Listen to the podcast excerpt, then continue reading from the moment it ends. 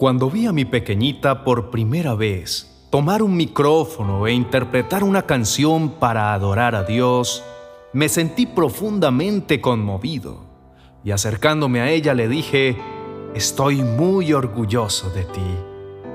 Su esfuerzo por educar su oído, aprender la letra y cantar con buena entonación me hicieron sentir muy feliz de ver la dedicación con que ella, pese a su corta edad, interpretó esa melodía.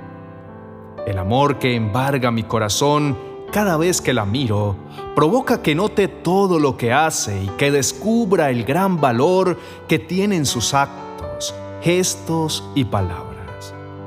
Algún día me gustaría también escuchar a Dios decirme, estoy muy orgulloso de ti. Pero mientras eso sucede, yo tengo demasiadas razones para sentirme orgulloso de Dios. Por eso entiendo la exclamación que hace el salmista David en el capítulo 34, verso 1. Dios mío, yo estoy muy orgulloso de ti. David vivía atento a todo lo que sucedía a su alrededor y encontraba a Dios en todo lo que le sucedía, por lo cual se sentía orgulloso de creer en un ser tan magnífico como Dios. Hagamos aquí una pequeña pausa para que podamos entender lo que eso implica. La mayoría de nosotros queremos que nos suceda todo lo bueno, todo lo agradable, pero no todo lo perfecto de la voluntad de Dios. ¿Y a dónde voy con eso?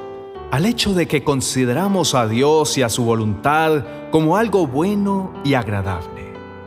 Cuando todo va viento en popa y avanzamos, progresamos, nos divertimos, reímos, celebramos, tenemos todo lo que consideramos necesario y la vida nos sonríe mostrándonos su mejor cara. Pero lo perfecto de Dios incluye las etapas que no parecen buenas, y mucho menos agradables. Sin embargo, son absolutamente necesarias para nuestra formación y para la madurez de nuestro carácter. Pablo escribió en su carta a los Romanos capítulo 8, verso 28. Sabemos que si amamos a Dios, Él hace que todo lo que nos suceda sea para nuestro bien. Él nos ha llamado de acuerdo con su propósito. David fue uno de los hombres que vivió procesos bastante difíciles y poco gratos, rechazos, intentos de homicidio, exilio, traiciones, pérdida de seres queridos y más. Algunos por causa suya y otros por causa de otras personas. No obstante, su cántico continúa diciendo en el verso 2, Todo el tiempo te bendeciré mis labios siempre te alabarán. Bendecir a Dios no es solo que repitamos esa frase que se ha vuelto casi una muletilla, bendito sea el Señor, sino que aprendamos a hablar bien de Dios, sin importar la circunstancia que estemos atravesando, porque tenemos claro que todo lo que nos sucede Dios lo convierte en herramienta que nos hace mucho más diestros y más fuertes. Hablar bien de Dios todo el tiempo hará que también Dios pueda un día decir de nosotros, como dijo de Job, en el primer capítulo de su libro, verso 8. ¿Te has fijado en mi siervo Job? No hay nadie en la tierra como él. Job es un hombre intachable, honesto, respeta a Dios y rechaza el mal.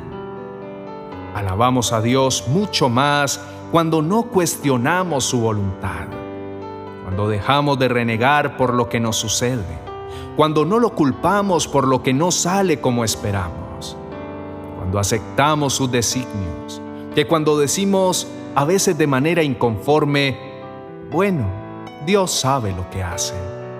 Debemos confiar plenamente en que la voluntad de Dios obra a nuestro favor, aún en medio de lo que se sale de nuestra comprensión, y sentirnos orgullosos de tener un Dios como Él.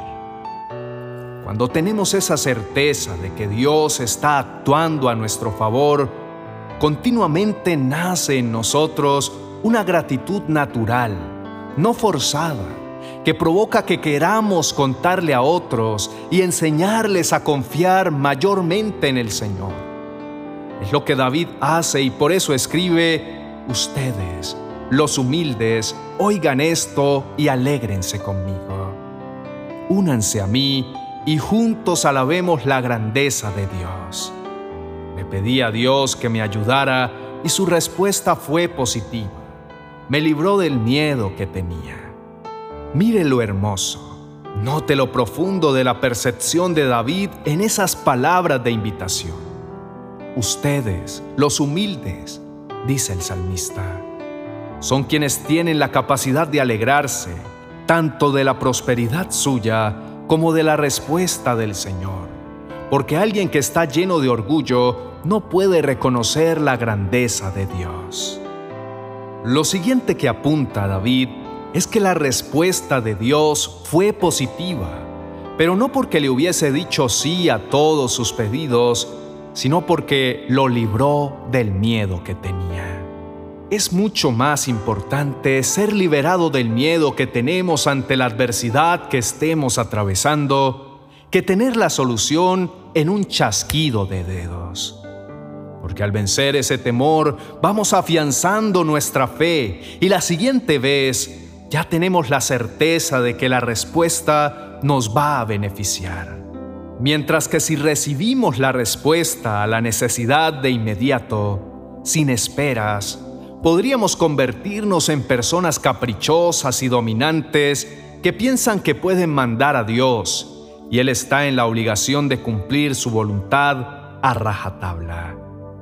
Usted y yo debemos sentirnos muy orgullosos de tener el Dios que tenemos y debemos hablar bien de Él, sin importar cuál sea el momento en el que nos encontramos en la vida porque Dios sabe qué es lo mejor para nosotros y nos lo entrega, de manera que a través de cada vivencia nos hagamos personas más fuertes, más diestras, más llenas de virtudes, más parecidas a Él. Oremos juntos diciendo, Señor, nos acercamos a ti para reconocer tu grandeza y tu incomparable amor para con nosotros. Estamos muy orgullosos de ti. Nuestra fe no depende de nuestra capacidad para lograr lo que deseamos o de nuestra destreza para enfrentar las crisis naturales de la vida, sino que está puesta en ti, que eres el Creador, el dueño y Señor de todo lo que me rodea. Queremos continuamente proclamar tu grandeza, compartir con quienes nos rodean nuestras experiencias contigo porque sabemos que a través de ellas cobran aliento en momentos de adversidad y aumenta su fe. Te pido que nos ayudes a tener presente todo lo que has hecho por nosotros desde el principio de nuestra vida. Nuestra memoria es frágil y en ocasiones olvidamos los milagros que has hecho a nuestro favor. Ayúdanos a descubrirte en todo momento y lugar a tener un corazón agradecido que proclame tu grandeza, que hable bien de ti todo el tiempo, que sabemos que todo obra para nuestro bien y hasta en la más cruda circunstancia estamos siendo formados. La certeza de tu bondad es el antídoto para todos nuestros temores y el combustible para nuestra fe. Un día te veremos cara a cara y podremos escuchar de tu boca que también te sientes orgulloso de nosotros, porque hemos vivido confiados en ti, porque hemos descubierto a cabalidad lo inmenso de tu bondad. Y porque no nos quedamos callados, sino que proclamamos tu grandeza a viva voz.